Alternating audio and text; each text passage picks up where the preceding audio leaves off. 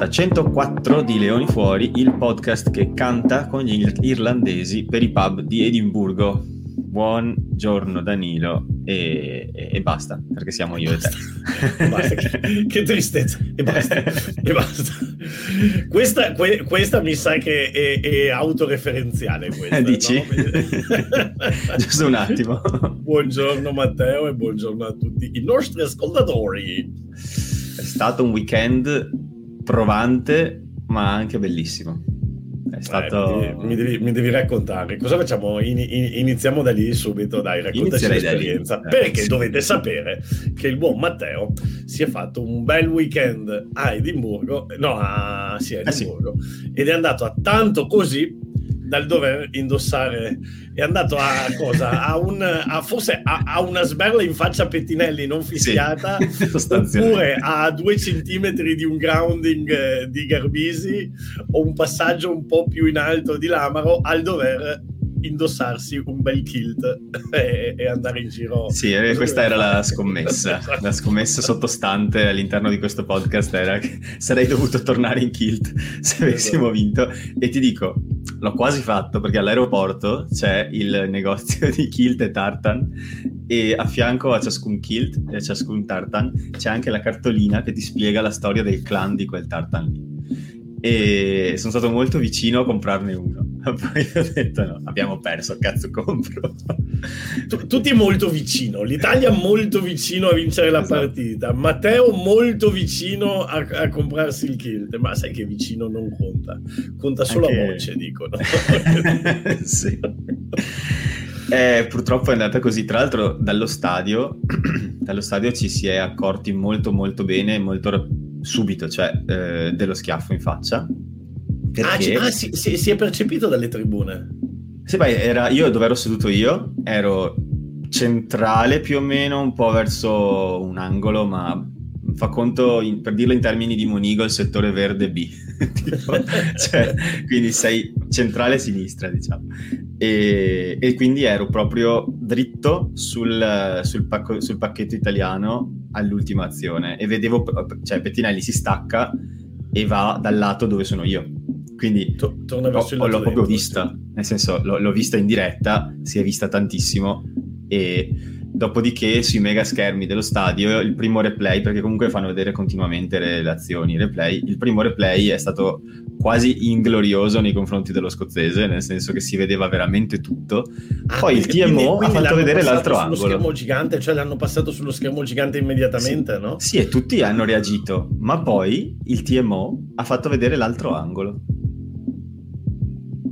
o non so se non so neanche se è andato a vederla al TMO onestamente però mi ricordo che non, che non, non hanno più fatto vedere quell'angolo là. guarda, guarda, sai che io di solito sono abbastanza restio alle polemiche arbitrali e mi sono Anch'io. trattenuto per tutte le sei nazioni, anzi eh, abbiamo fatto un po' di cultura anche di regolamento nelle live che faccio dove ha partecipato anche il Barba, però questa secondo me è troppo grossa, ossia eh, non è troppo grossa che non la veda l'arbitro e nemmeno che non la veda il guardialine, perché tu eri posizionato bene, però l'arbitro e il guardialine no, perché l'arbitro era dall'altro lato dietro e il guardialine è lontano, eh, cioè è difficile che un guardialine riesca a vedere quello che succede lì in mezzo al campo in un raggruppamento. Però, caspita, il TMO è lì per quello. Cioè, Anche quello... l'immagine c'era. Cioè, sì, ma poi tra l'altro l'arbitro era quasi in, uh, in imbarazzo perché eh, l'Amaro gli dice: Ma guarda che eh, gli ha tirato una sberla in fuorigioco. E, ehm, e lui dice: Eh, ma io non posso uh, andare a rivederla. Ho ricevuto una chiamata del guardialine che eh, mi ha detto che c'è un no-con. Io non avevo visto nemmeno il no-con, per me è no-con. E, e poi lo vedi in imbarazzo che continua a dire: Io non posso andare, però magari qualcuno sì. potrebbe da in alto che mi sta sentendo qualcosa. esatto, esatto. No, a dire la verità, lui avrebbe potuto chiedere eh, un intervento, però lì perde un po' di credibilità perché se allora gli arbitri ogni volta che il capitano gli chiede l'intervento, cioè non c'è il challenge. Sì, Ti sì, ricordi sì, che un, po di, un paio di anni fa in... Um, in URC in, al tempo top 12 avevano no pro, pro 12 pro avevano, avevano, inserito il challenge però poi l'hanno levato subito um, eh, però l'arbitro non può a richiesta andare a chiedere il TMO. Però caspita, il TMO è lì, cioè eh, come fai a non vederlo? Ma soprattutto perché in un'azione c'è cioè, 78esimo e 50 secondi con eh, la spinta a un metro dalla linea di... Ma cosa stai guardando? Scusa. Ma poi perché qualcuno dirà... Ma guarderai l'otto dirà, No, qualcuno potrebbe dire che un'azione normale eh, che può accadere e che deve vedere l'arbitro, io ti dico sì se a metà campo, no se a due metri dalla linea di meta, perché allora a quel punto è un tentativo per impedire probabil- la probabile segnatura di una meta, che poi non sarebbe stato meta tecnica perché ci serviva qualcosa in più, però comunque sei a due metri e quindi diventa fall play, diventa fallo cinico, diventa fallo anche, professionale.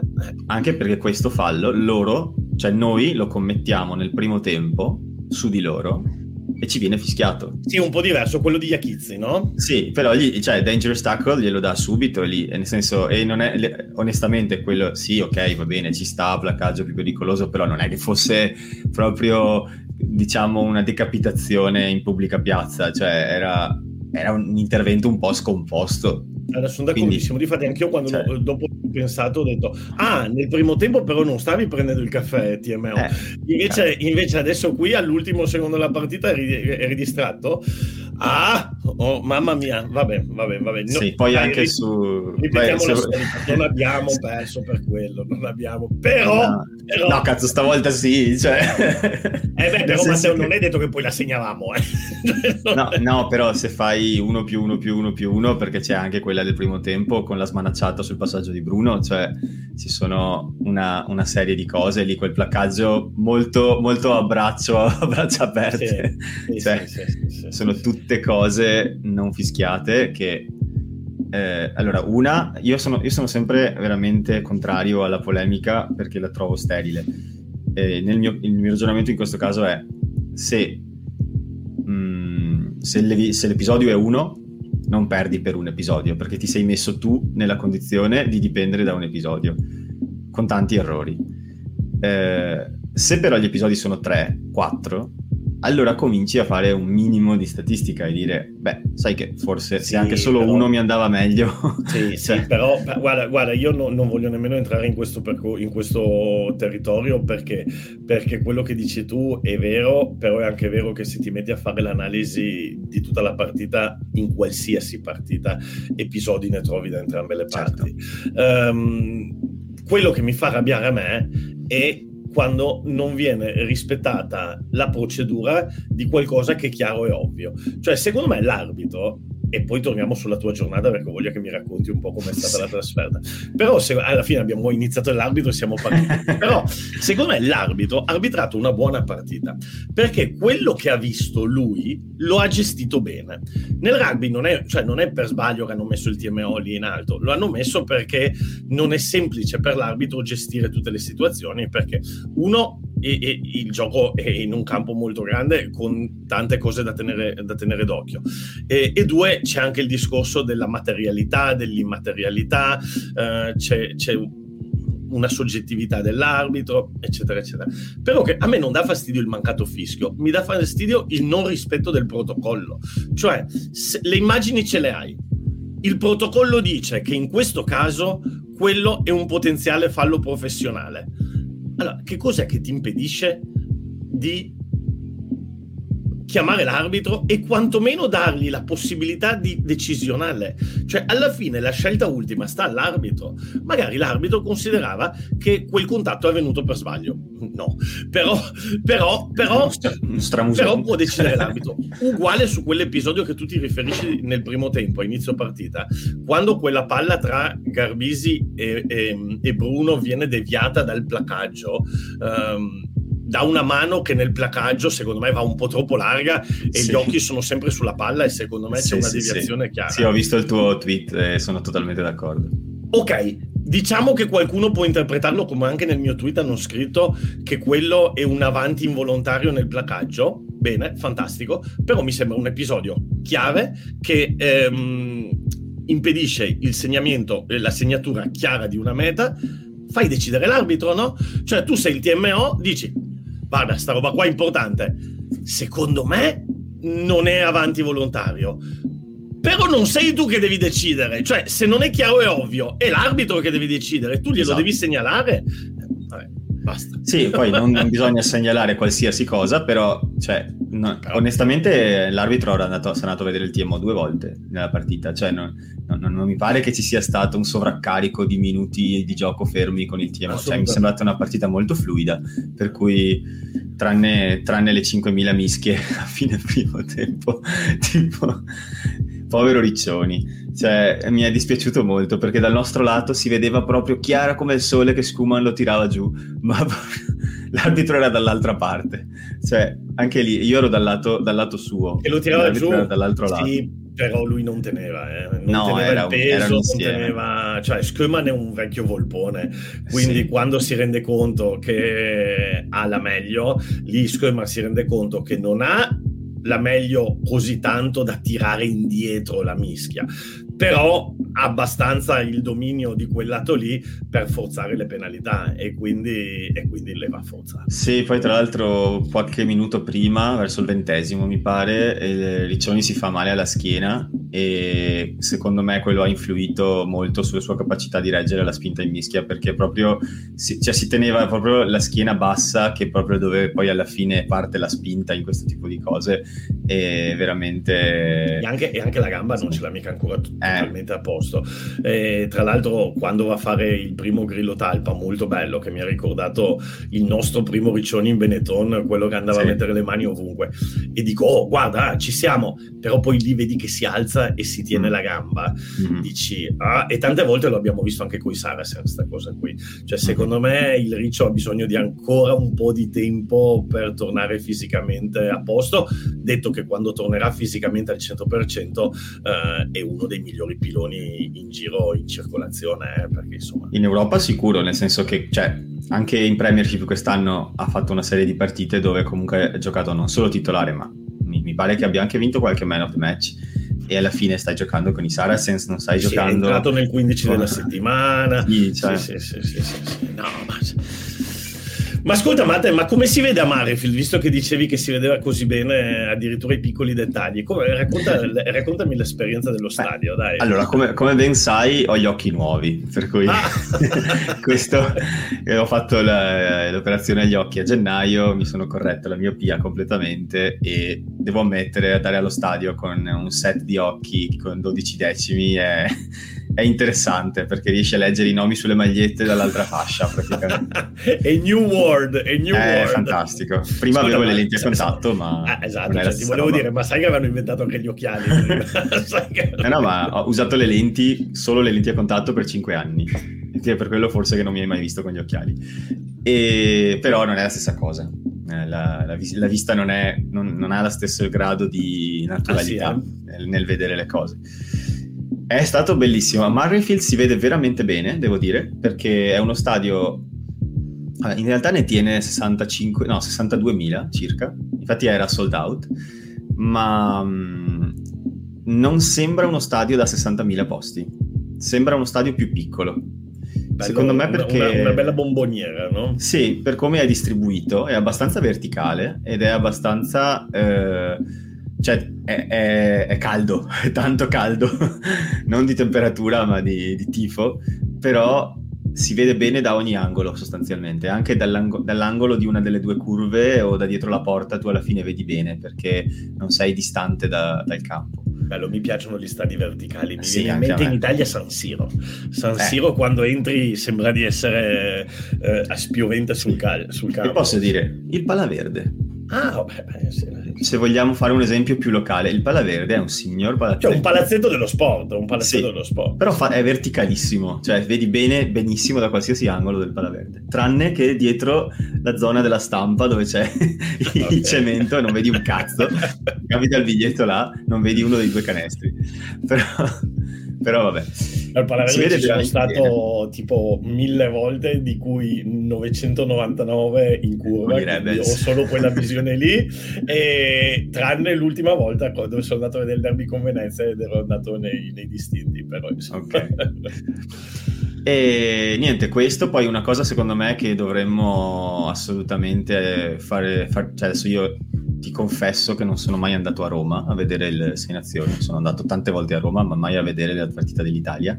Quindi non so, non so com'è il Peroni Village in termini di organizzazione. Quello che ti posso dire è che il, il, villaggio del rugby fuori da Murrayfield ha più spine che, che persone in coda. E quindi sostanzialmente se, veramente ti, cioè, sembra di, sai tipo in aeroporto che ci sono 40, 40 metal detector. Alla fine non aspetti molto per, per, passare ecco. Una roba così cioè veramente la, la insomma, se era mezzodì e avevo già bevuto. insomma, ti, sei, ti, sei, divertito e in più ti hanno anche riconosciuto dalla voce bellissima. bellissima. allora, siccome credo che ci stia ascoltando, salutiamo Marco. Che, Ciao Marco. che per strada eh, mi ferma, cioè sto passeggiando, sono con mio zio, che alla fine è la persona con cui di solito vado a vedere le partite, e, e stiamo parlando così, ciao zio, e, e, niente, mi sento toccare la spalla e una persona mi, fa, mi chiede se sono Matteo di Leoni fuori, cosa? In no, centro essere riconosciuti dal volto è un discorso, sì. ma dalla voce no, esatto. non è semplice. esattamente, esattamente.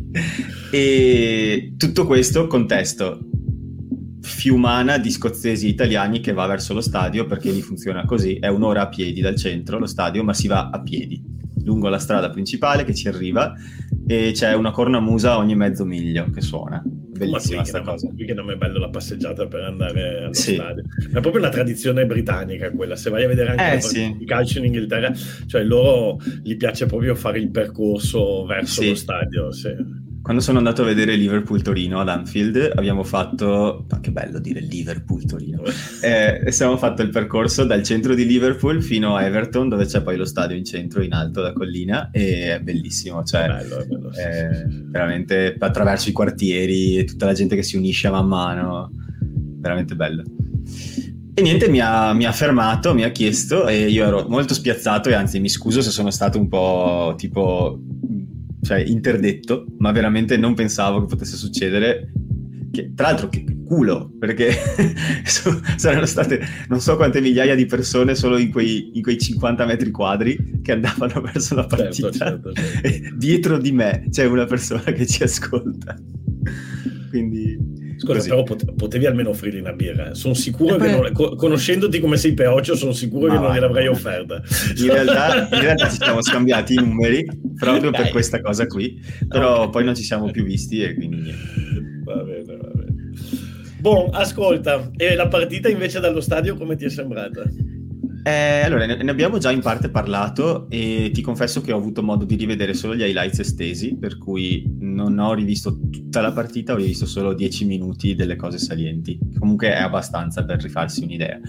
E dallo stadio avevo avuto un'impressione diversa su alcune cose, eh, perché ovviamente dallo stadio non puoi rivedere le cose, per cui vedi le cose in maniera più, più viscerale e momentanea e, e, ti, e ti deve bastare quindi sei molto più soggetto a quello che è il tuo umore nel momento, eh, il giudizio che dai sulle cose. Uh, dallo stadio la sensazione principale con cui sono uscito è stata frustrazione, ma mm, frustrazione dovuta alla mancanza di concretezza in, in, fase offensiva. Ci sono state delle cose positive, però alla fine un, una serie di episodi mi hanno, mi hanno, mi hanno come si dice, mi hanno proprio guastato, guastato l'umore.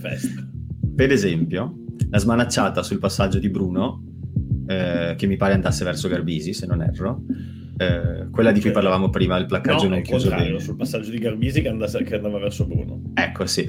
Eh, era dall'altro lato del, camp- del, campo, io ero distante da quell'azione lì.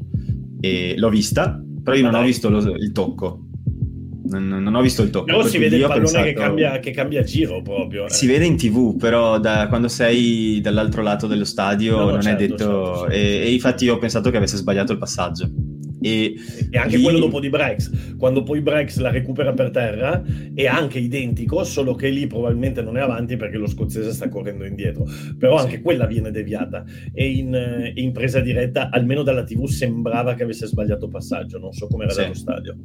Eh, no, no, anche, anche, dallo stadio, cioè nel senso che era dalla distante, no, no, non l'ho vista bene ovviamente quella.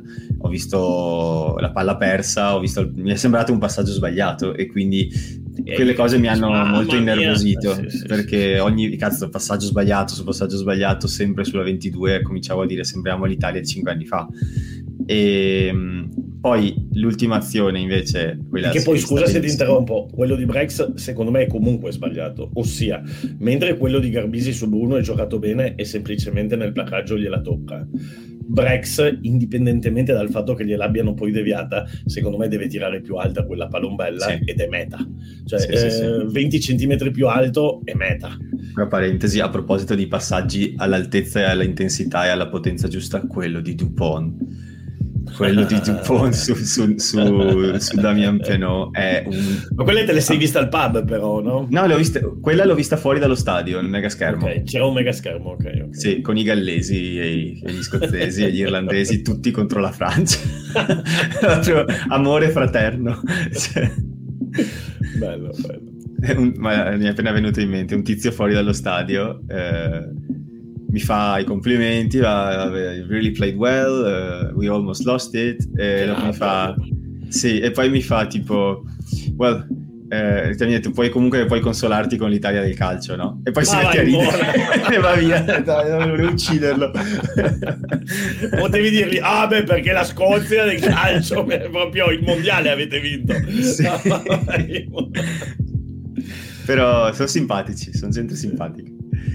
E... Ma forse si riferiva no. veramente a quello, perché loro hanno ancora negli occhi che abbiamo castigato gli inglesi, quindi sai che in quella partita loro erano tutti tifosi, della, sì, tifosi sì, dell'Italia. Sì. No, ma lui scherzava perché dopo averlo detto c'è stato un secondo di silenzio e si è messo a ridere, cui palesemente parlava dei due mondiali di fila. Eh vabbè, eh vabbè, vabbè.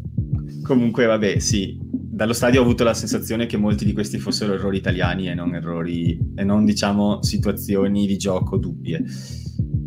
Quindi in generale sono uscito con un malcontento generico dovuto alla fase offensiva perché se è vero che l'abbiamo quasi vinta, nonostante tutto, è anche vero che l'avremmo probabilmente vinta se Allan non sbananava con i due calci il primo in particolare al terzo minuto cos'è successo? Gli si è slacciata la scarpa? Non so, cioè era quindi 20 metri centrale, cioè non so, neanche Marco no, sbaglia no, sto calcio. No, no non, non 20, era, erano, era, era 35, 38, credo.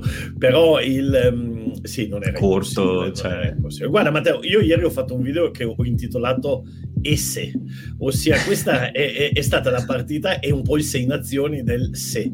Se Alla non sbagliava quel calcio, se il passaggio di Lamaro andava un po' più alto, se l'arbitro non chiamava quello, se, se, se. Il problema è che, è che se meno non avesse la Sariana Carioetta. Esatto. esatto. Purtroppo, però mi, mi, è venuto questo fastidio perché abbiamo concretizzato veramente poco. Perché guarda, Allan sbaglia due calci e una trasformazione. Uno sbagliabile, secondo me, mm, tranquillamente, ma due di questi, insomma, mm, un'apertura del suo livello non li sbaglia di solito. E, sì. Quello che dici tu, co- così tra l'altro tra, tra, tra la miriade di sé c'è anche quella, ovviamente, se i calci sì. fossero entrati, detto che poi i calci li sbagliano un po' tutti, ah, però sì, ce, n'è, ce, n'è, uno di quelli. Volendo si potrebbe anche aprire un discorso infinito, che so che a molti non piace, eh, che io dico, e se invece di andare a pali fossimo andati a volte in rimessa laterale? Perché ti dico una cosa, Matteo, sai che abbiamo avuto 11 possessi offensivi noi e 11 possessi offensivi della Scozia. Di questi 11 possessi offensivi ne abbiamo concretizzati lo stesso numero, ossia abbiamo segnato 4 volte noi e 4 volte la Scozia. La differenza che la Scozia ha segnato meta e noi abbiamo segnato eh. calci e la Scozia ha rinunciato la Scozia non ha mai scelto palli. La Scozia ha rinunciato a tutte le situazioni calciabili e anche calciabilissime per andare in rimessa laterale.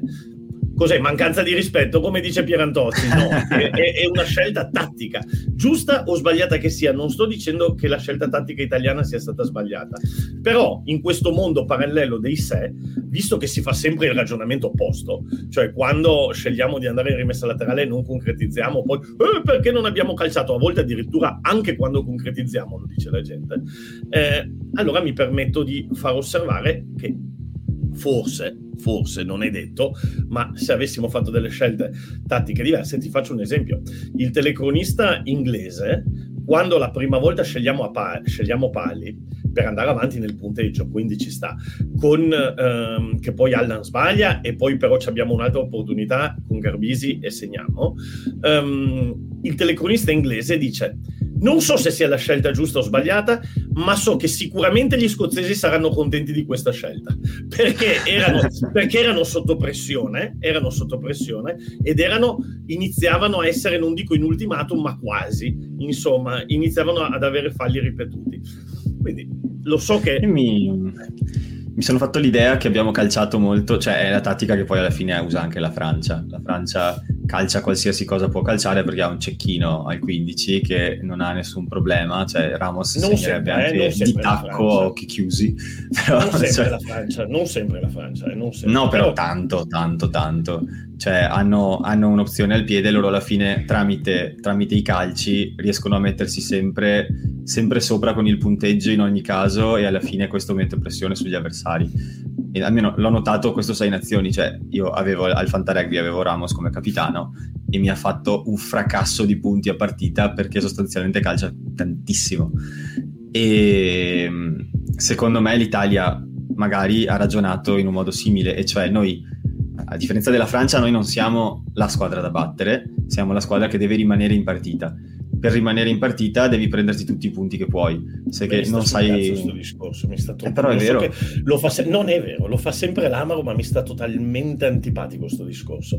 E, no, e va, finisce e io ti spiego perché dopo mi sta antipatico. Secondo me il discorso è. Cioè, io sto cercando di interpretare il loro ragionamento, sto cercando di di capire la scelta tattica, non sto dicendo la farei anche io, dico solo sì, sì, sì, capisco, eh, la loro, la loro, il loro ragionamento probabilmente è noi dobbiamo rimanere in partita fino al 60esimo circa e, e, e tra l'altro ho, ho, dati a supporto di questa cosa. Eh, quindi tutte le volte che possiamo prendere dei punti li prendiamo perché questo ci garantisce, come ad esempio anche a Cardiff quella volta, di essere nella posizione di poterla vincere con una meta, che poi è stato esattamente quello che è successo in questa partita qui. Eh, infatti poi al sessantesimo, sessantacinquesimo, con lo score che era, mi pare, eh, più o meno pari, non pari, ma se non ricordo male era uno score abbastanza vicino, adesso non mi sfugge la cifra, però ehm, dopo aver fatto la meta con Garbisi e Allan, iniziamo a calciare i box kick subito. Improvvisamente usiamo il box kick che fino a quel momento eh, ne abbiamo fatti due in 60 minuti, da quel momento iniziamo a farne uno ogni rack più o meno e ridargli la palla continuamente e risalire il campo con i calci. Ma, Quindi ma in quale sono... partita dici? Questa con la Scozia? Eh, non mi ricordo che abbiamo utilizzato tanto, vabbè me lo, me lo, me lo andrò a rivedere. Però nell'ultimo ricordo... quarto d'ora, ah, nell'ultimo quarto d'ora, okay, okay, improvvisamente iniziamo a calciare tantissimo in gioco. Vabbè, dico. è cambiato anche il protagonista, è rientrato Garbisi. Sì. Dopo lo guardo. Però se, secondo me è una tattica e secondo me lì è stato proprio, bene, siamo in partita. Siamo in partita un quarto d'ora alla fine, adesso si gioca a viso aperto, tipo. Eh, però mi sta, a me sta antipatica questa cosa e ti spiego perché. Ehm e poi, se vuoi, anzi, magari dimmi, hai detto ho dei dati a confermare. No, no, era, cioè, ah, era questo, intendevo, ok. Intendevo dire, cioè, ho, ho, osservato questa cosa proprio. Questa cosa del calcio dalla base. Ok, sì. uh, allora io ti dico una cosa. Tu mi hai citato Cardiff, però io ti cito Samoa. Uh, e occhio, non ditemi che Samoa è una squadretta, perché Samoa era avanti, da, era avanti a noi nel ranking in quella partita lì. L'Italia, quella partita lì, ha deciso di giocarla. Allora, c'è un utente della community che saluto, Daniele, della mia community da Patrabi, che una volta mi ha fatto un esempio che a me è piaciuto molto e, e, e mi è rimasto in testa. Dice: Non so, Matteo, tu giochi a scacchi? Beh, ho giocato un po', sì. Ok, so lui dice, l'Italia, lui dice, eh, eh, mi è piaciuto perché lui dice, l'Italia è come se giocasse sempre col nero. Uh, ossia, no, no il nero, il giornalista, eh, no, il nero. Stavo pensando, cosa? L'Italia è come giocasse sempre col nero, perché a scacchi se tu hai il bianco, ossia teoricamente a scacchi, se tu col nero fai sempre le stesse identiche mosse del bianco, perdi, perché il bianco è un po' più avanti di te, cioè c'ha una mossa in più, c'ha mezza in più. Ecco, è bellissima questa, questa metafora. Lui dice, l'Italia gioca sempre col nero, cioè siamo sempre di rincorsa e cerchiamo sempre, appunto, come dicevi tu e come dice anche l'Amaro, di, di restare attaccati alla partita per arrivare poi a trovare la genialità alla fine e fare scaccomatto. Bello. Perché una volta non possiamo prendere anche il bianco? Ossia, perché non possiamo essere noi a cercare di imporsi nella partita? Anche perché, come abbiamo fatto per esempio con Samoa, o ti dirò, come abbiamo fatto anche con l'Australia, perché con l'Australia poi loro ci recuperano alla fine e alla fine ce l'hanno loro il nero e sbagliano. Se invece noi ci mettiamo proprio per principio, sempre nelle condizioni di arrivare a giocarcela negli ultimi dieci minuti, beh, ti dirò una cosa: negli ultimi dieci minuti gli altri hanno un vantaggio enorme su di noi. Quale? L'esperienza. Cioè, noi abbiamo una squadra giovane che in quegli ultimi dieci minuti è molto più facile che si faccia prendere, come vedi te, è accaduto anche in questa partita e in altre 15 volte, dalla, con la Francia, qualcosa, dalla frenesia. Cioè in quei 10 minuti noi non abbiamo un vantaggio psicologico, noi abbiamo uno svantaggio psicologico a parer mio. Sì, certo, può arrivare anche l'ansia dell'avversario che vede che potrebbe perdere con l'Italia, però poi alla fine la tirano sempre fuori. Non l'ha tirata fuori il Galles, ma tante altre occasioni la tirano fuori, l'Irlanda l'ha tirata fuori, eh, il, eh, il, Galles quest'anno l'ha tirato fuori, eh, la, la Scozia alla fine hanno trovato una soluzione soluzione loro. Cioè, sta idea che dobbiamo arrivare lì vicini per poi giocarsela gli ultimi 5 minuti, che l'ha detta l'Amaro, eh? cioè l'ha detta più di una volta l'Amaro. Io onestamente non la condivido. Io preferirei, abbiamo una squadra giovane, una squadra che corre, proviamo a imporci e poi che siano gli altri a venire a prenderci. Ovviamente sono cose che non è che uno sceglie, però a volte delle scelte tattiche di dire no, no, io vado per i sette perché voglio impormi, non voglio solo restare sotto. Secondo me sarebbe una cosa. Invece noi abbiamo sta cosa che sì, dai, vediamo se poi alla fine ce la facciamo e poi alla fine non ce la facciamo. Um, non so io... se, cioè, due modi diversi di vedere proprio lo sport e la vita. Sono d'accordo con te assolutamente su questo. Quello che, mm, quello che mi sento di dire però è che la sensazione che ho avuto dallo stadio vedendo anche magari questo, ecco questa è una cosa bella dello stadio vedi le tattiche bene cioè riesci a vedere come si dispone la linea riesci a vedere come anticipano i movimenti degli altri giocatori molto più precisamente che non dalla televisione e l'Italia mi è sembrata aver iniziato la partita con l'idea di sfruttare la propria, la propria rapidità dei tre quarti, ma è stata veramente ingabbiata bene su certi aspetti. Tu hai messo, o era 8, non mi ricordo, quel video con il confronto dello stesso set piece tra Italia con Irlanda e Italia-Scozia dalla rimessa laterale, forse era 8 eh, vedere la tua faccia, secondo me l'ha messo 8. Sì, no, ma soprattutto perché io n- nel mio canale non metto praticamente video, quindi sicuramente sì. era 8. e il set pista qui nasce la meta di Varney contro l'Irlanda, praticamente. Quello con cannone che fa 20 metri di avanzamento e... Ecco. Eh, lo stesso identico lo abbiamo fatto anche contro la Scozia, che però a differenza, eh, cioè da un lato facciamo un errore nel passaggio e quindi siamo fuori con il timing, ma dall'altro se tu guardi la difesa sa già certo, dove sarà l'uomo certo, certo. e se lo sono studiati bene quindi certo, secondo problema me zebre, un... problema zebre, problema zebre. Cioè ci hanno mangiato la foglia eh, subito. E... Perché dico problema zebre? Così poi ti do un gancio, ma restiamo ancora un po' sull'Italia, ma ti, ti, ti do un gancio in anticipo eh, per passare poi allo URC alla fine. Ma, eh, ma restiamo sull'Italia, restiamo sull'Italia che ci sono ancora un sacco di cose da dire. Ma problema zebre, le zebre a inizio anno hanno stupito tutti con questo gioco spumeggiante, eh, imprevedibile e ci siamo fatti tutti ammagliare e abbagliare da quello quello che hanno fatto ed eravamo tutti in tipo wow, anche perché ci ricordavamo le zebre dell'anno scorso, poi dopo due o tre volte ti studiano e, e, e, tutto diventa più complicato, no? E, esatto. Beh, sì, sì, ma è, è, è, logico che sia così. Tipo l'Italia, l'Italia l'anno scorso Sei Nazioni ha giocato in maniera molto diversa, ha giocato più lenta, ha calciato molto di più, e quando l'Italia ha iniziato veramente a fare questo gioco? In autunno, in autunno, no? con, uh, con, l'Australia, con quel pazzesco tipo 90% di sotto i tre secondi di uscita dal rack sotto i tre secondi, 90 o giù di lì, cioè ma un numero veramente folle. E, ehm, e lì l'Italia ha iniziato questo turbo rugby mi viene da chiamarlo, no? E, e, e però sì, ti funziona due o tre partite e poi iniziano anche a studiartelo. Eh sì, infatti si vede proprio che c'è stato un momento della partita, mi pare forse nel secondo tempo, che comunque i ragazzi sono entrati con un piglio diverso in campo e si è vista la reazione anche psicologica ed era 12 a 6 se non erro il punteggio a fine primo tempo, ma... Eh, l'ingresso nel, in campo nel secondo tempo c'è una mentalità diversa in campo. Abbiamo provato tantissime volte a sfondare con la nostra tattica, con, eh, con, i, con il, il 2-4-2 che, che, avanza, che di nuovo eh, invito tutti a leggere approfonditamente quell'articolo che aveva pubblicato Lorenzo su On Rugby perché veramente è scritto bene eh, per spiegare come funziona l'attacco dell'Italia e siamo riusciti a fare qualcosa, però si vedeva che avevano le contromisure, cioè avevano sviluppato gli anticorpi proprio contro, contro quel sistema, per cui sì, tu riuscivi... Eh, sì.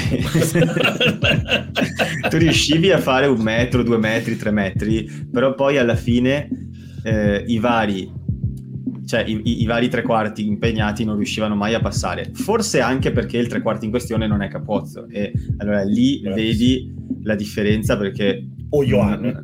O Johan, perché sono atleti, cosa hanno? Uno è un armadio a 5 ante, difficile, un, un Van de Merve per l'Italia praticamente. Bravo. L'altro è invece rapidissimo, ha un primo passo che sarebbe titolare in qualsiasi squadra di basket, credo, non solo di rugby.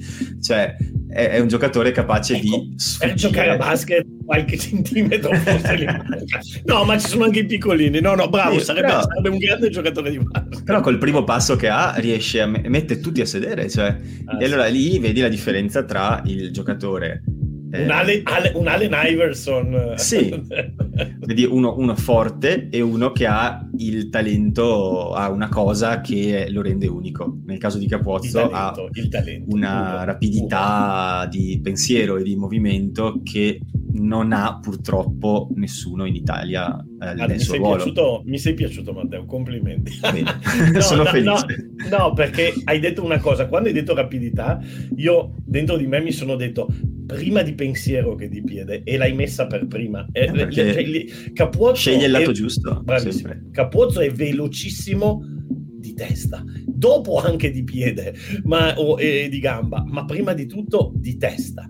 E, e, guarda che come Capozzo è veramente atipico come giocatore, ce ne sono veramente pochi, perché per esempio di giocatori piccolini ce ne sono, uh, mi viene in mente Cheslin Kolbe, mi viene in mente Gabin Villiers, tanti mediani di Mischia, Faf de Klerk, eccetera, ma nella sua posizione avere quella velocità di pensiero e, e, e, capacità di spaziare in tutto il campo e di proporsi dove serve e quando serve, ce ne sono veramente pochi. Difatti, se tu guardi Tolosa, cioè quando si avvicina a Capuozzo, senti proprio eh, lo stadio fremere. Sì. Cioè, io quando andavo sì, a, sì, a, vedere Messi al Camp Nou avevo la stessa sensazione. Cioè, quando si muove, tu vedi, ti guardi il gioco. Io ricordo mi guardavo Iniesta, io mi guardavo Iniesta. E, però poi quando la palla arriva vicino a Messi, tu senti proprio l'elettricità, no? Dici adesso, adesso, sta per succedere qualcosa. E adesso e cap- che succede? E cap- bravissimo. e Capuzza quell'effetto lì. Adesso sta per succedere qualcosa. Poi ovviamente non è che succede sempre, però hai quella, quella sensazione che poi è una delle è una proprio delle emozioni più belle dello sport. No? Sì, sì, sì. Uh, wow, adesso cosa succede? Ma si è vista proprio questa cosa, questa difficoltà di sfruttare questo modulo che 100% è costruito attorno a lui, perché gli permette di essere imprevedibile ma anche di essere nascosto e quindi la difesa veramente non sa che pesci pigliare fino a che non riceve la palla lui. E... e... quello che dici ci sta perché, come abbiamo detto, l'Italia ha iniziato a giocare questo tipo di rugby. Adesso non è che lo fa solo per Capozzo, secondo me ci sono delle ragioni ben più profonde. Però Crowley si è reso conto di avere un possibile interprete molto buono di questa idea e l'ha messa in pratica. E, e, e, la mette in pratica a partire da autunno. Si vedeva qualcosa anche prima, ma a partire da autunno, anche perché Capuzzo prima non era nemmeno considerato. Cioè, Capuzzo fa il suo esordio nelle Sei Nazioni dell'anno scorso contro la Scozia. Eh, non era nemmeno entrato nella. Pre- non era, eh, eh, fa due metri. Non era nemmeno entrato nella prelista l'anno scorso. Quindi. Sì. Fino a che non ho scritto l'articolo io. Poi, quando ho scritto l'articolo, è il momento di parlare di Ange Capuozzo. Improvvisamente Crowley l'ha convocato e non dico altro. Avrà sicuramente letto il tuo articolo. mm, queste opinioni sono molto importanti. Credo di devo cambiare idea. No, però scherzi a parte, quando ho scritto quell'articolo mi sono riguardato tantissime sue azioni con il Grenoble ancora, perché non giocava ancora a Tolosa. E tutto l'anno che ha vinto Player of the Year nel Pro D2, che era l'anno, mi pare, 19-20, um, ci, sono una, un, ci sono tanti video dove si può vedere e apprezzare e la cosa che più salta all'occhio è come lui riceve il pallone e in 0,3 secondi lui ha individuato il buco nella difesa e va là. E la difesa non ha tempo di chiuderlo, non ha il tempo. Fa un, un fracasso di mete così in Pro D2. Poi ovviamente sali di livello, la difesa sono più preparate, però questa resta la sua skill principale e secondo me ci è mancato tanto. Ah, assolutamente. Da, d'accordissimo con te anche se questo ovviamente non deve essere una scusa, perché poi uno no, dice certo. ci è mancato tanto, però noi vogliamo giocare a quel livello lì. E allora per giocare a quel livello lì uno dice sì, ok, ma se ci manca un giocatore, ho capito anche alla Scozia ne mancavano due. Eh, cioè esatto. dietro, non, non due, due, a caso. No, ne mancavano due in questa partita, che erano i due tipo più forti, eh. Finn Russell e Stuart Dog, anche se poi Kinghorn ha fatto un partitone. O tre pere ci ha fatto, eh, per chi se lo fosse dimenticato. Sì, e se le pure convertite. Esatto. Se le pure convertite dopo il calcio. Esatto, però nel triangolo dietro. Cioè, si parla tanto che eh, a noi ci mancava Ioanna e Capozzo. Beh, a loro mancava Og e Darcy Graham, che ce lo dimentichiamo, ma questo Sei Nazioni non c'era Darcy Graham. Cioè, eh, si è sempre parlato delle tre frecce dietro, no? Beh, con noi ce n'era una. Ossia, poi non è che eh, Smith e... Mm, e, e, e, Kyle Stein siano così farina da far ostie però, però anche a loro dei tre ne mancavano due, quindi eravamo pari. Uh, il peso specifico che hanno Capuozzo e Ioane è più pesante per noi rispetto a loro perdere anche tutti e tre per dire cioè probabilmente per noi perdere anche solo Capuozzo è più pesante che per loro se avessero avuto fuori anche Van der Merwe per dire eh, sì, ce n'era sì, un altro lì che andava a sostituirlo cioè. Sì, sì, è vero, è verissimo. E, o nei centri, se non avessero avuto Tuipulotu e Hugh Jones, avrebbero avuto Stafford McDowell, Mark Bennett, avrebbero comunque Bravissimo. vinto la partita, probabilmente, Bravissimo. Bravissimo. perché sono dei giocatori pazzeschi. Bravissimo, noi se non ci fosse stato Morisi, con tutto il bene che vogliamo a, a Lukin, ma avremmo avuto Lukin. Uh, no, no, non proprio diverso. la stessa cosa, eh, sì, no. Chiaramente, poi tra l'altro Poretto Menoncello a quanto pare ha avuto il Square House prima della partita. Sì, sper- speriamo di recuperarlo per, per sabato. Io forse, forse, per sabato, paradossalmente, perché secondo me, se così magari iniziamo a muoversi anche verso la seconda parte di puntata, eh, io credo che sabato i nostri nazionali non giocheranno, nel senso che probabilmente dipende, dipende riposano. e... Però ti, magari... ricordi fece, ti, ricordi che ci fece, la sorpresa l'anno scorso, eh, dopo, dopo, l'autunno Bortolami? Ti ricordi che ci fece la sorpresa? Ossia, la prima partita del Benetton dopo le serie autunnali, che tra l'altro non furono leggerine leggerine, eh, fu Australia e Springboks. E la prima partita, Matteo, fu quella partita pazzesca eh, con Edimburgo quella che giocammo poi in 14 a 17 in 14 tutta la partita con il calcio volante di Minozzi eccetera sì, eccetera. Eh, ti ricordi che Bortolami fece la sorpresa e schierò tut, praticamente tutti i nazionali tranne l'Amaro, perché lo, lo, volle lasciare per la partita dopo, ma schierò Ruzza, li schierò tutti. Eh, e, e tant'è vero che io intervistai Lucchesi in settimana e mi disse siamo tutti a disposizione. E io, e io dissi what? E, allora, non credo che sarà il caso di questa volta, però quelli che hanno giocato meno o che non hanno giocato l'ultima, tipo Menoncello, Ferrari, eh, Giuliani che ha fatto solo un tempo, e insomma questi per me potrebbero... Quelli anche... secondo me giocano, però io intendevo dire Lorenzo Cannone, Lamaro, ah, sì, sì. diciamo, mezza mischia. E... Ma, guarda, io l'unica cosa spero che ne riposi due, proprio per la loro salute. Ruzza... L'Amaro uno. Beh, tre. L'Amaro, perché è anche fisicamente messo male, ma poi soprattutto Ruzza e Brex. Eh, sì. Ruzza e Brex hanno giocato tutti e 400 minuti, ma soprattutto è da inizio anno che non si fermano mai. Cioè, sì, è vero. E quindi sì, gioca secondo... gioca No, secondo me Menoncello paradossalmente potrebbe giocare titolare perché se è stato solo un attacco della, il giorno prima della partita probabilmente sta bene adesso e, e a quel punto ma, usalo. E io direi che potremmo concludere il discorso sull'Italia con un, una piccola riflessione ma la farei partire dai commenti dei nostri ascoltatori perché abbiamo chiesto la domanda di questa settimana è il Sei Nazioni è finito, chi è stato il top e il flop del torneo nella squadra italiana per voi? Ovviamente top e flop si intende non a livello personale, umano, ma siccome posto che apprezziamo tutti i giocatori, quando parli di un flop, parli di un giocatore di cui magari hai stima e vorresti vederlo giocare meglio. Quindi questo lo dico a scanso di equivoci perché con Marco discutevamo del fatto che magari ai giocatori non, non piace molto. Vabbè, però sono professionisti, cioè ogni tanto... Però devono abituarsi. Finché, ma no, ma soprattutto finché non si va nel, nel personale, che mi sembra per quello l'ho detto. Cioè, ma alla fine, cioè, se si giudica la prestazione, cioè, ci mancherebbe altro, sono dei professionisti. Sono... No, l'ho detto per quello, proprio per quello. È, una, è, un giudizio professionale e non personale. Allora, ne leggo un pochino perché co- cominciate a essere una quantità ingestibile di commenti, quindi dovrò scegliere. Allora, abbiamo Cesare che dice top sicuramente Nicotera, sia per il livello mostrato che per la sua costanza. Tra parentesi, Nicotera è il mio leone d'oro per questa partita. Non so te. Eh, leone d'oro, ossia tra tutti, no? Non solo tra i giocatori Benetton, tra tutti. Eh, sì, sì, tutti allora, i giocatori italiani. Eh, vai avanti con le domande e ci penso, però, okay. però, però credo, credo, un altro. Eh, anzi, ce l'ho. Io sono indeciso tra lui e Ruzza, però Ruzza a livello difensivo solo. Nicotera mi è sembrato più tutto tondo nella partita. Beh, anche però a livello difensivo, cioè in attacco ha fatto dei carry, però non, non è che abbia... Cioè, Nicotera l'hai visto soprattutto in difesa e nel lancio in rimessa laterale. Ne ha sbagliato uno importante, però per il resto ha fatto bene. Ruzza l'abbiamo visto in difesa e in rimessa laterale, ossia eh, la, la, sarebbe giusto la coppia Nicotera, eh, Nicotera Ruta, eh, sono, perché, perché sono stati bravi. Coppia, senti, la, coppia, la coppia, la coppia Nicotera Ruta, anche perché coppia. poi in rimessa laterale lavorano assieme. Quindi. Sì.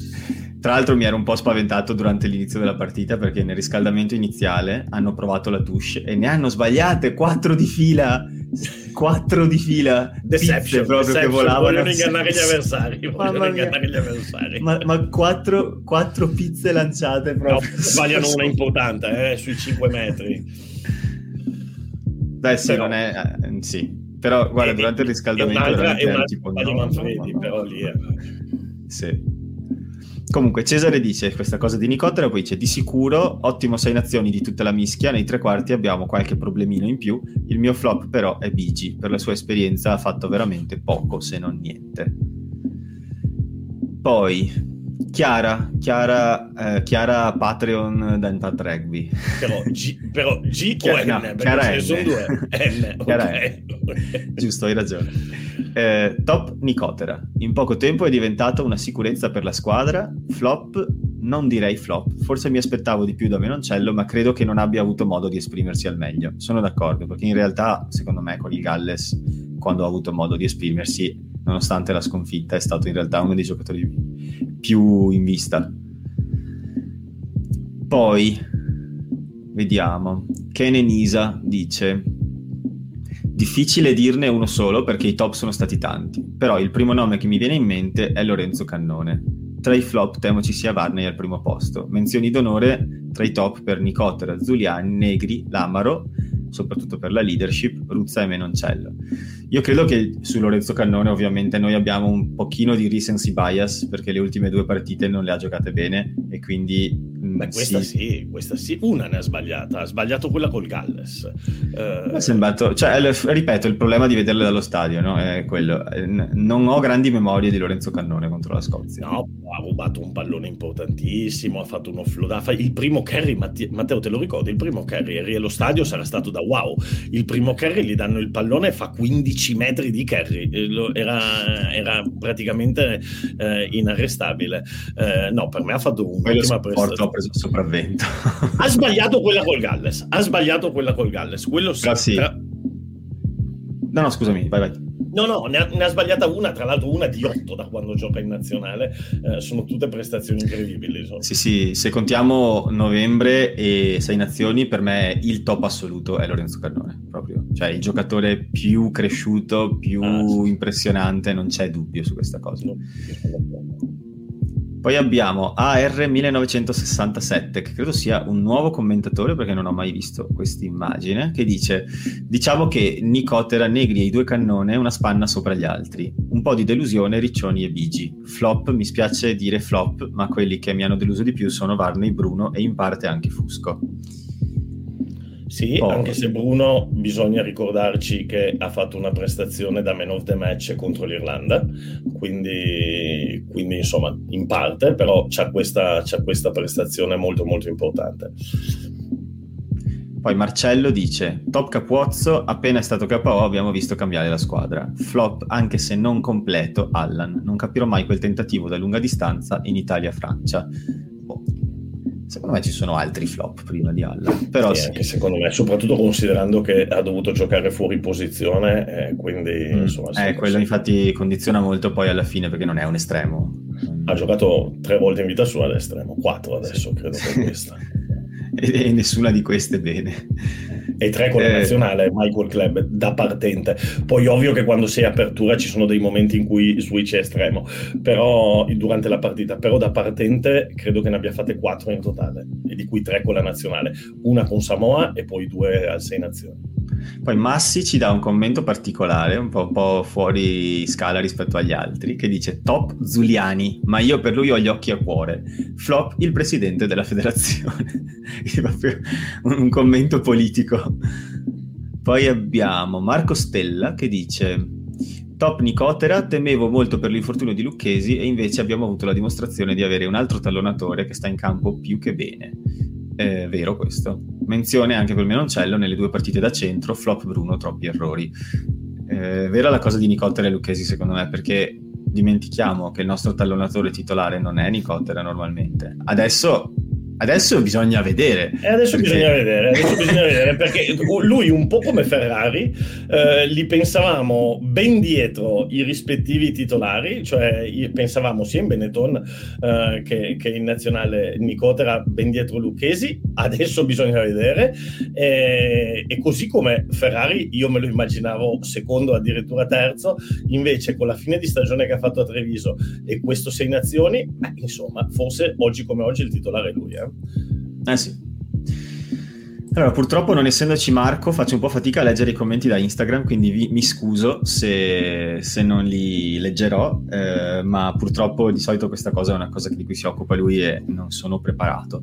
Quindi Beh, possiamo se sono, chiudere... nel post, se sono nel post, io un telefono qua ce l'ho. no, no, sono nelle storie, ma dobbiamo ah, poi okay, scrollare. Okay, okay, eh, farei un po' fatica a gestire tutte le cose, no, quindi purtroppo per oggi mi, mi allora, ti dico, ti dico, i miei, dai, così poi tu mi dici i tuoi. Allora, eh, io ho, ho, due criteri, mm, ci pensavo mentre tu li leggevi. Se come top e flop intendiamo i migliori in assoluto, ne ho due.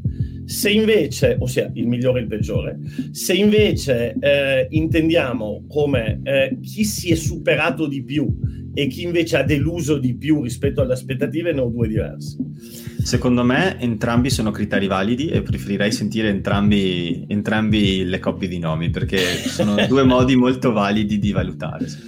Ok, allora se mi dici eh, eh, i top secondo me visti tutti i dati statistici, io, anche se non ha stupito in attacco come ce lo immaginiamo, però credo che i numeri di Ruzza e eh, la, la, la, presenza in rimessa laterale e la continuità di prestazioni e il fatto che sia, abbia sempre giocato, eccetera, eccetera, per me come valore assoluto eh, io prendo Federico Ruzza. Tra l'altro c'è una statistica di un tipo su Twitter che ha fatto quello che nel calcio sono gli X gol nel, sì. eh, nel rugby eh, che, e ha fatto gli EPA, ossia ex, expected point, uh, bla bla bla, non mi ricordo cosa sì. sta per eh? e, e Ruzza è tipo uh, due gradini sopra tutti, è, è, è il miglior avanti del, del mondiale, ma by far. Adesso io non so i criteri tutti esatti che usa lui per questa classifica, però insomma diciamo che secondo me eh, Ruzza poi oh, ha fatto in sta partita ha fatto 20 placaggi, sbagliati nessuno, eh, unico tra i titolari. E durante tutto il torneo ne ha fatti 55. Ehm, sbagliato o uno o due, lì non si capisce bene la statistica del, del Six Nation perché in una partita gliene, gliene, danno uno, però poi scrivono che ha fatto il 100%. E quindi, e quindi secondo me, insomma, poi soprattutto di un giocatore che una volta si diceva che il suo problema era la difesa, ammazza, ammazza, vedi il problema, anche perché poi sappiamo quello che potrebbe dare anche in attacco. Quindi sì, io dico Woods. E come... Ti d'accordo. Mi, ti trovo d'accordo? Mm-hmm. Ok. Assolutamente. Ok, e, e, come flop, allora mi spiace darlo a un giocatore che entra dalla panchina, uh, però se c'è un giocatore che è stato continuo nelle prestazioni deludenti, è stato... No, eh, sì, è stato, è stato... Sembri la mia maestra di matematica. cioè... No, è, è, è, stato, mm, è stato Bigi secondo me, però ha, ha, giocato, ha, giocato, forse troppo poco per meritarselo, no? Quindi, quindi non lo so, quindi vabbè glielo do a Bigi, però... È un ragionamento che però purtroppo uno deve fare, nel senso che mm, anche da, da finisher di una partita devi, avere, devi poter portare eh, un tuo contributo. Cioè, chiaro che il livello si abbassa quando entrano i cambi, però BG ha un'esperienza internazionale che se la sognano tanti di quelli che sono in campo. Sì. Cioè, non è un giocatore, non è l'ultimo arrivato e soprattutto non è un giocatore che non ha mai avuto un picco di forma in carriera. Ma caspita, ma te lo ricordi BG al Benetton? BG. Ma te lo ricordi BG al Benetton? Cazzo. Eh. no, non è che poi è arrivato per caso a essere capitano della nazionale. Non, eh. Eh, sì. Cioè, secondo me è quello il discorso, cioè è deludente. Quindi che sia di stimolo, che sia di stimolo anche perché ci servono tallonatori, perché se Faiva perso per, per, per il Pacifico a pescare cioè, potrebbe tranquillamente andare al mondiale, quindi sì, dai, forza, dai. Sono d'accordo. E i miei invece, allora su Ruzza mi trovi totalmente d'accordo. E um, sul flop eh, io, io, i flop, a me non piace essere di solito negativo perché cerco sempre di, di capire le ragioni del, delle cose, quindi chiaramente se un giocatore non gioca bene non è che è svogliato così, cioè oh, eh, qualcosa non ha funzionato. Quindi preferisco dare il flop a un giocatore da cui mi aspettavo di più. Non un giocatore, cioè okay, un così giocatore... poi io ti dico quella parte, quella, quella, quella parte lì, vai. Esatto. E Purtroppo questa persona non è Pier Bruno perché non è un giocatore per cui io stravedo e in generale ha dei limiti ovvi. E quindi anzi Bruno Poi, per me ha giocato meglio Bruno ha fatto una partita tante... con l'Irlanda assurda esatto. eh? cioè, ha giocato meglio di quanto mi aspettassi giocasse in molte, in molte occasioni. Quindi in realtà per me Bruno è nel suo range di valore. Se lo metti contro Van der Merve è chiaro che soccombe. È ovvio. Lo... cioè non è Ioane si è vista la mancanza di Ioane Detto questo, è difficile selezionare un flop flop. Eh, secondo me, secondo me purtroppo, purtroppo gravito intorno a Marco Riccioni, purtroppo per l'infortunio e in generale non ha espresso il suo valore. Ecco. Eh, non, so, non, è per forza colpa sua, eh, soltanto eh, secondo me il suo valore è il doppio di quello che abbiamo visto. Ok, io invece in questa, diciamo, uh, il most improved player uh, è, è, quello che invece mi ha deluso di più.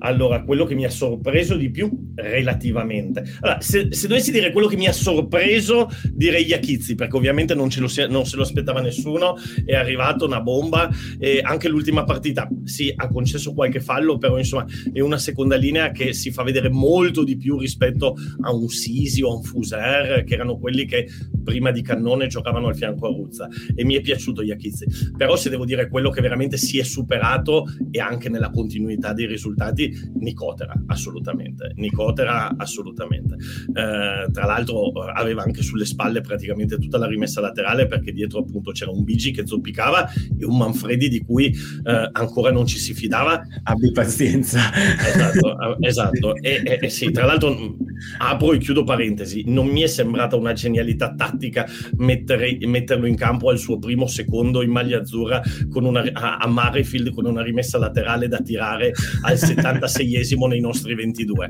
Sì. Uh, adesso non so chi gestisce i cambi e come li gestisce, però non mi è sembrata proprio la cosa più intelligente dell'universo. Comunque, chiusa parentesi.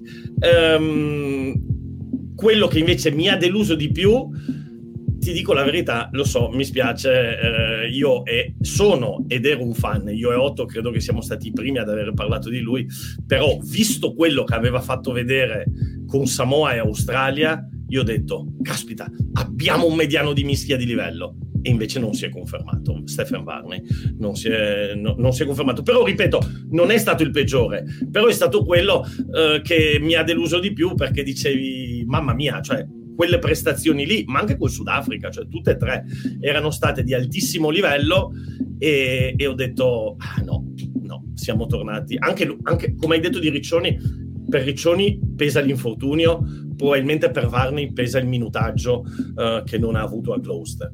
Uh, quindi non è ovviamente totalmente colpa loro, però insomma hanno un po' deluso le aspettative. Ecco. Assolutamente. E anzi, per quanto mi riguarda, eh, visto che adesso insomma, dobbiamo iniziare ad andare verso chiusura puntata, parlare di un altro po' di cose eh, un po' rapidamente, eh, per quanto mi riguarda, ma ben venga se dopo Polledri anche Varney sia a casa alle zebre, perché sai che, sai che se succede una cosa del genere, allora il minutaggio ce l'hai, il campionato competitivo tutto sommato c'è adesso con le sudafricane. Eh, secondo me dovremmo pensarci seriamente, perché non dimentichiamoci Occhio che, che se Varney... lo dice Matteo succede, eh. sappiatelo. Se lo Steve, dice Stephen Varney è nato nel 2001. Ah sì, sì, giovanissimo. Stephen Varney ha 22 anni, cioè questo giocatore Ma ha nostri, eh, la stessa, nostri. sì, all'età di Garbisi, di Lorenzo Cannone, di, insomma un anno più, un anno meno, di Menoncello, ma è di quella generazione lì, sono, sono giovanissimi. Cioè, prendimi un'altra nazionale da sei nazioni dove i titolari hanno quest'età qui e comunque sono competitivi.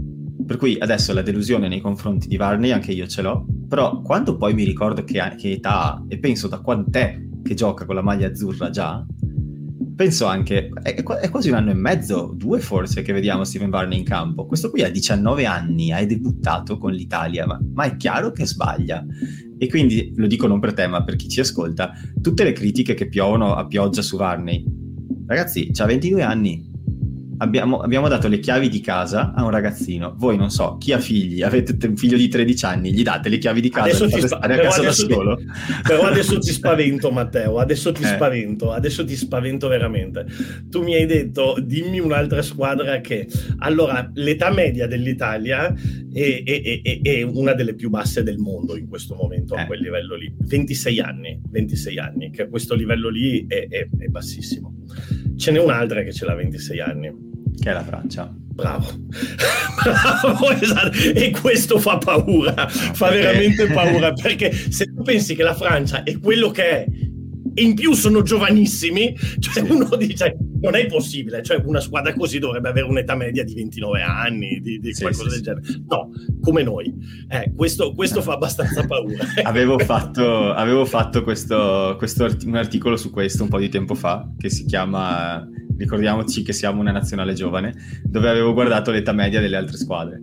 E l'Italia, se non ricordo male, si attesta tra i 24 e i 25 anni, mentre la Francia 26, Inghilterra 29, Galles pare 30 addirittura, eh, l'Irlanda 28. Però in generale, sì, noi siamo i più giovani del panorama e quindi certo. dobbiamo Poi ricordarci da partita a partita. Io ho visto l'età media in un paio di partite non specifiche, però per, de, nei 23, poi se prendi il gruppo allargato siamo ancora più giovani.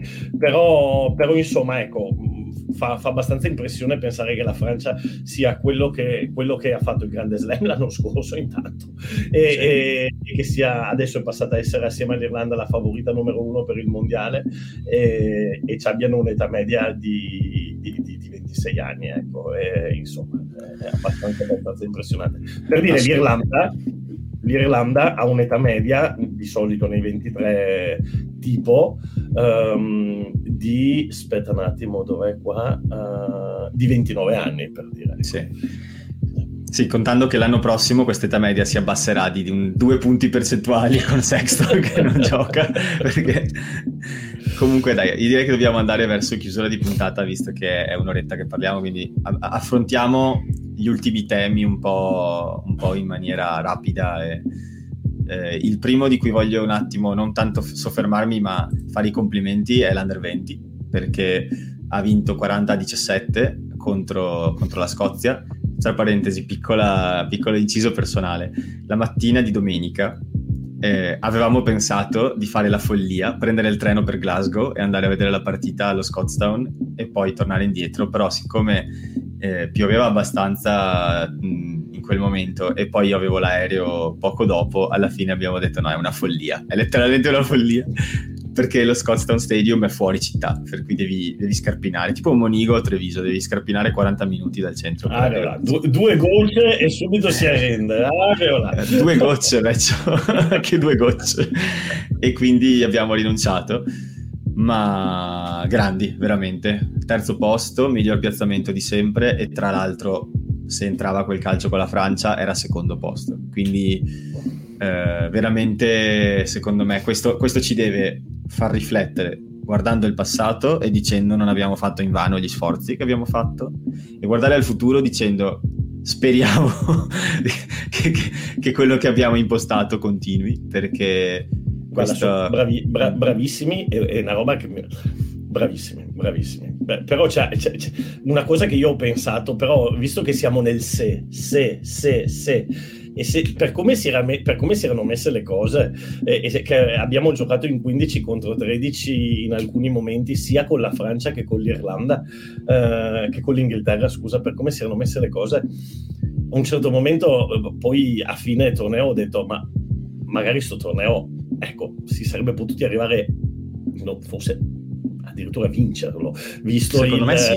visto il magari fammelo dire, spero che nessuno si offenda anche qui, con una mediana uh, che magari un sì. po' più performante di quella che avevamo e con, uh, e con un po' più di intelligenza tattica, uh, sarebbe stata la, la, grande, grande occasione. Sarebbe servito anche un bel po' di, di, di, di sederino. Di fattore, però, C. Ecco, fattore C. Però. però ecco, questa partita invece noi prendiamo due cartellini gialli.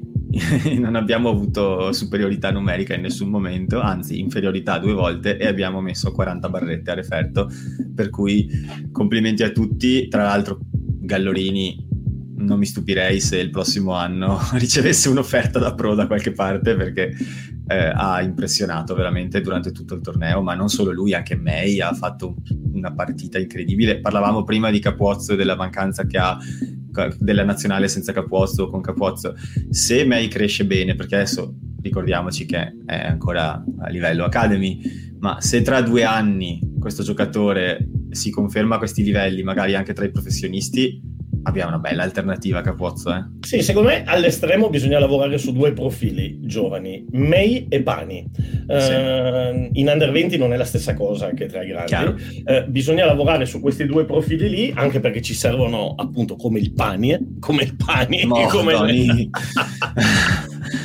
Su Gallorini invece io ti dico una cosa, mi è piaciuto tantissimo, però hai visto Neculai, hai visto Genovese, hai visto sì. praticamente tutti, ossia pilone destro, sinistro ancora ancora è diverso, ma pilone destro, eh, fare il salto subito dopo l'Under 20 per non giocare o per fare tanta fatica, io preferirei un passaggio più graduale, magari eh, adesso Gallorini gioca nel, nella Capitolina, magari un passaggio in top 10, eh, sì. in una bella squadra dove in un, in un Colorno, in un Rovino. Nell'Under 23 del Benetton Treviso oppure se si, fo- se, quel, se si farà quel campionato, allora sì. Cioè, se c'è un minutaggio, non dico garantito, ma quantomeno ipotizzato, allora sì. Se invece deve fare come Genovese, che va alle zebre per poi stare in panchina tutto l'anno, allora forse, forse, non è la soluzione migliore. Sì, diciamo che le idee sembrano pendere verso due possibili direzioni che però hanno tanti fattori in gioco. Una è quella dello, dell'avere le due franchigie con delle squadre development in top 10,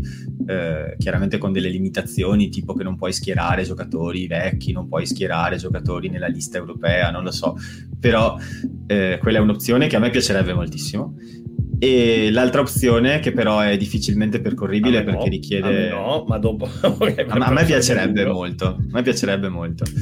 E l'altra opzione è quella del campionato development dello URC Under 23, che sarebbe invece un'altra bella opzione dove, dove far giocare i giocatori giovani che, che non trovano spazio. Però ovviamente in quel tipo di scontro, cioè Treviso non ha, non ha eh, 30 atleti under 23 da schierare in una squadra del genere, quindi a quel punto l'opzione percorribile forse sarebbe più una squadra mista Treviso Zebri. A me non piacerebbe la prima opzione che tu hai detto per una ragione molto semplice, che io non credo che il campionato italiano debba diventare il laboratorio e il giocattolo eh, dove fare gli esperimenti tipo, tipo scienziato pazzo nel, nel, nel, nel proprio, nella propria tana, no? Ossia, eh, io credo che il top 10 debba svilupparsi e tutte queste soluzioni ibride, cioè per dire a me non piacciono nemmeno le fiamme oro, so che sarà una roba un po'... cioè secondo me eh, il top 10 se vogliamo che sia veramente dove passano i ragazzi deve avere un'identità propria e onestamente se io fossi un Padova, un Petrarca o un, un Colorno eh, il fatto che mettano dentro un'accademia eh, non è che mi darebbe fastidio per la competitività però cioè, cioè Matteo, alla fine un campionato deve essere fatto con gente che gioca con le stesse regole. Simple as that. Eh, e quindi se uno, una squadra ha i finanziamenti del, della polizia l'altra della federazione l'altra c'ha i so che è un discorso la carry cup non ti piace. La, ma infatti stanno facendo un casino anche quest'anno nella carry Chiedo perché, sono... perché, funziona così. Eh sì, ma di fatti stanno facendo un casino anche quest'anno e ai sudafricani sta cosa gli sta iniziando a far girare le scatole perché avevano messo dentro i Diables de Barcellona che si sono ritirati all'ultimo secondo. Adesso hanno messo dentro una squadra dello Zimbabwe, no? pare, uh, sì, che, che un'altra si assalterà le prime tre partite perché non ha i fondi a me piace il top 14, piace la Premiership, mi piacciono i campionati che vivono di vita loro e, e, e, e riescono. Eh beh, a... anche a me piacciono, però in Italia. No, ma mi piace anche il Pro de Deux, mi piace il National. Uh, invece, vabbè, sarebbe un discorso per una puntata intera. E niente, allora noi dobbiamo andare verso la chiusura di questa puntata. Dobbiamo passare velocemente sul fatto che tra, tra quanto... Mm, non, adesso sto cercando la data esatta, però non ce l'ho sotto mano, devo aprire il calendario, datemi un secondo. Comunque questo weekend giochiamo contro i Lions. Eh, Lions intesi come sudafricani, non British and Irish. e si giocherà il... URC, eccola qua Treviso contro Lions alle 14 di sabato 25 marzo. Adesso questa sfida eh? è, è, una sfida, eh? esatto, importantissima perché ci troviamo a giocare contro una squadra sostanzialmente direttamente in competizione con noi per l'ottavo posto di playoff di URC. Perché? Allora, al settimo posto ci sono i Chelsea Sharks a 41 punti, che sono, secondo me, una squadra di un'altra cilindrata rispetto a noi, anche se mi hanno fatto un po' schifo quando li ho visti giocare quest'anno. All'ottavo posto Connacht con 39 e al nono posto noi con 38. Allora, queste tre squadre sostanzialmente si giocano due posti, si giocano il settimo e l'ottavo.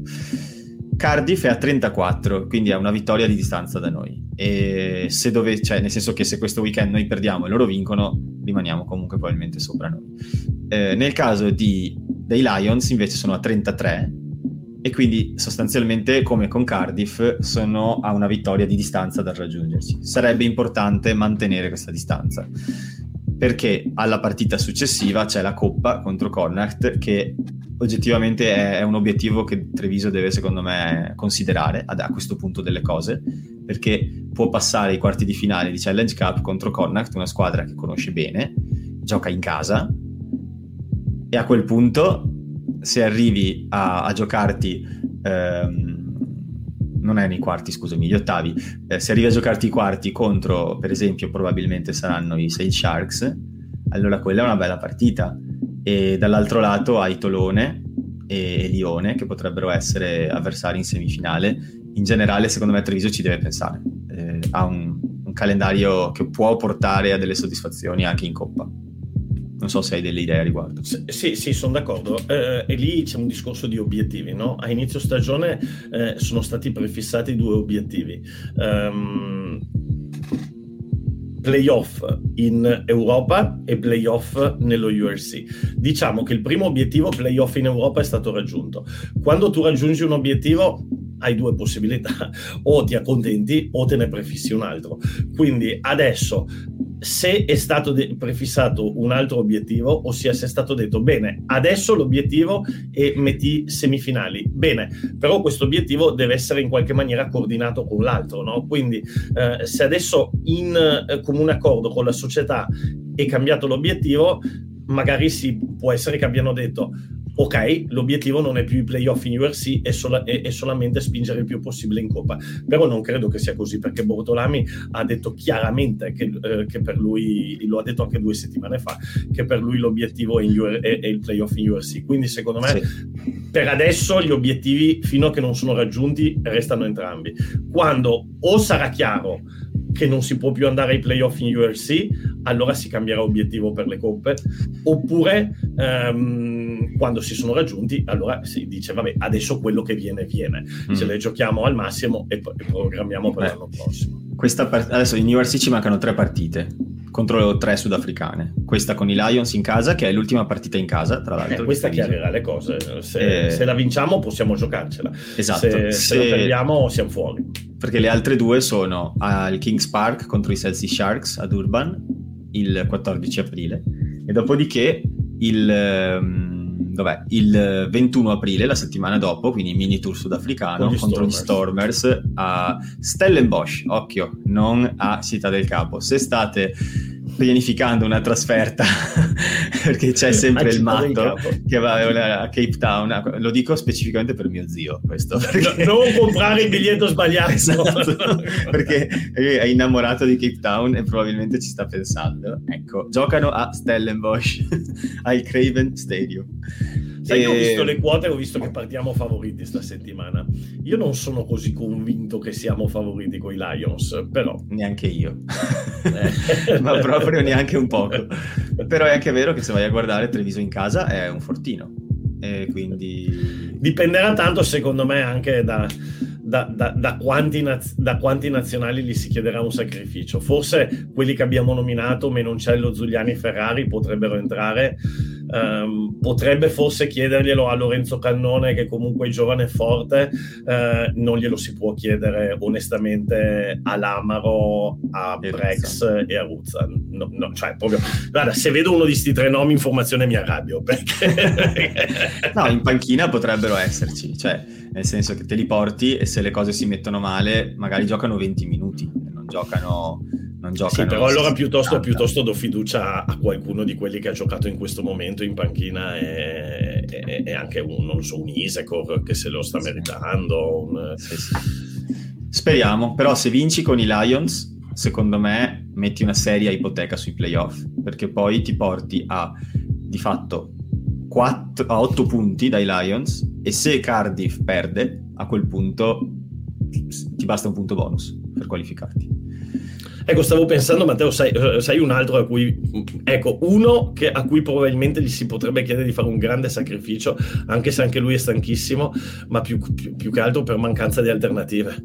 Nicotera perché l'ultima siamo andati con Bernasconi titolare, eh, che per carità non male, però ecco, magari Nicotera gli possono dire ascolta va almeno in panchina. Uh, partiamo no, con Bernasconi me... perché invece di portare Frangini che poi non lo, non lo, fa neanche trarre perché non si fida ancora eh, insomma mi sa, che, mi sa che Nicotera in panchina ci va. Secondo me in panchina sì ma secondo me in generale quelli, quelli che sono i giocatori delle nazionali però importanti per Treviso vanno comunque portati in panchina e alla peggio non entrano. Cioè non so fai che poi entrano tutti però in generale secondo me 20 minuti li possono giocare se punti tanto su questa partita. Cioè, se però, guarda, Matteo, sì, però guarda Matteo che poi ce n'è un'altra importante e secondo me è proprio il discorso non solo della stanchezza fisica, anche della stanchezza psicologica, perché che cosa vuol dire per, per esempio portarti Ruzza e Brex?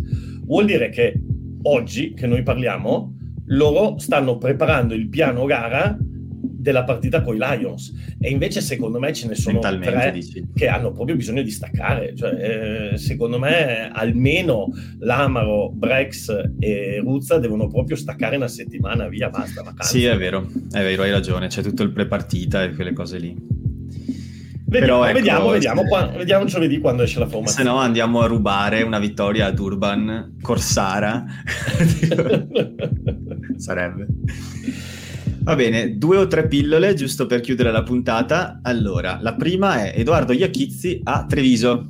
Questo Bene. sarà il prossimo anno, si aggiunge al reparto in seconda linea un giocatore dal, insomma, importante anche ormai per l'Italia già, eh, che al momento milita in Pro D2. Non so quanto sia una buona notizia per Treviso in generale, perché il prossimo Sei Nazioni saremo ancora più depauperati nel reparto di Mischia, però vabbè, eh, tant'è, è un giocatore che mi è piaciuto molto, per cui sono molto felice di questa cosa. Diciamo che se recupera Scrafton con Ruzza, Scrafton, Iachizzi e Nicolo Cannone abbiamo un bel reparto lì di, sì. di seconda. Eh? Anche perché si, insomma, mm, si, si, vocifera che Carl Wegner non resterà e si era parlato di altri nomi per la seconda linea ma non sono ancora stati annunciati mi pare e quindi per ora rimaniamo così. Poi una notizia brutta perché Calvisano alza bandiera bianca con il top 10, rinuncia all'alto livello, riparte dalla Serie C se non erro. Eh, il rugby calvisano continua a esistere e come hanno chiarito anche sui loro, so- sui, sui loro social, eh, cioè le academy restano, la, non, non cambia nulla a livello organizzativo per tutto ciò che sta sotto la prima squadra.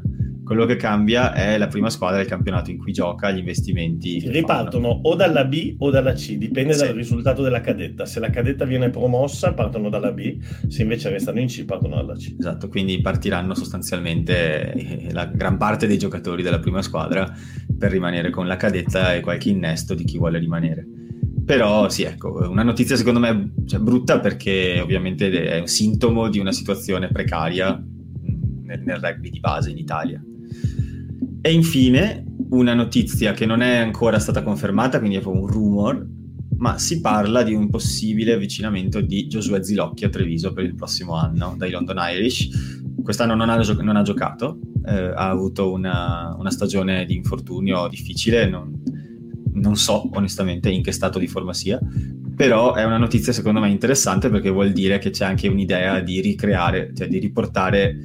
Eh, eh, rilavorare questo giocatore che era importante per la nazionale e riportarlo a essere importante. Sì, sì, ed è giovane, eh? cioè ha 26 anni Zilocchi, non è che ne abbia 40. Ecco, sì, quindi... sì, sì, sì, è ancora, sì. ancora da raggiungere il suo prime, per cui è importante non perdere queste occasioni.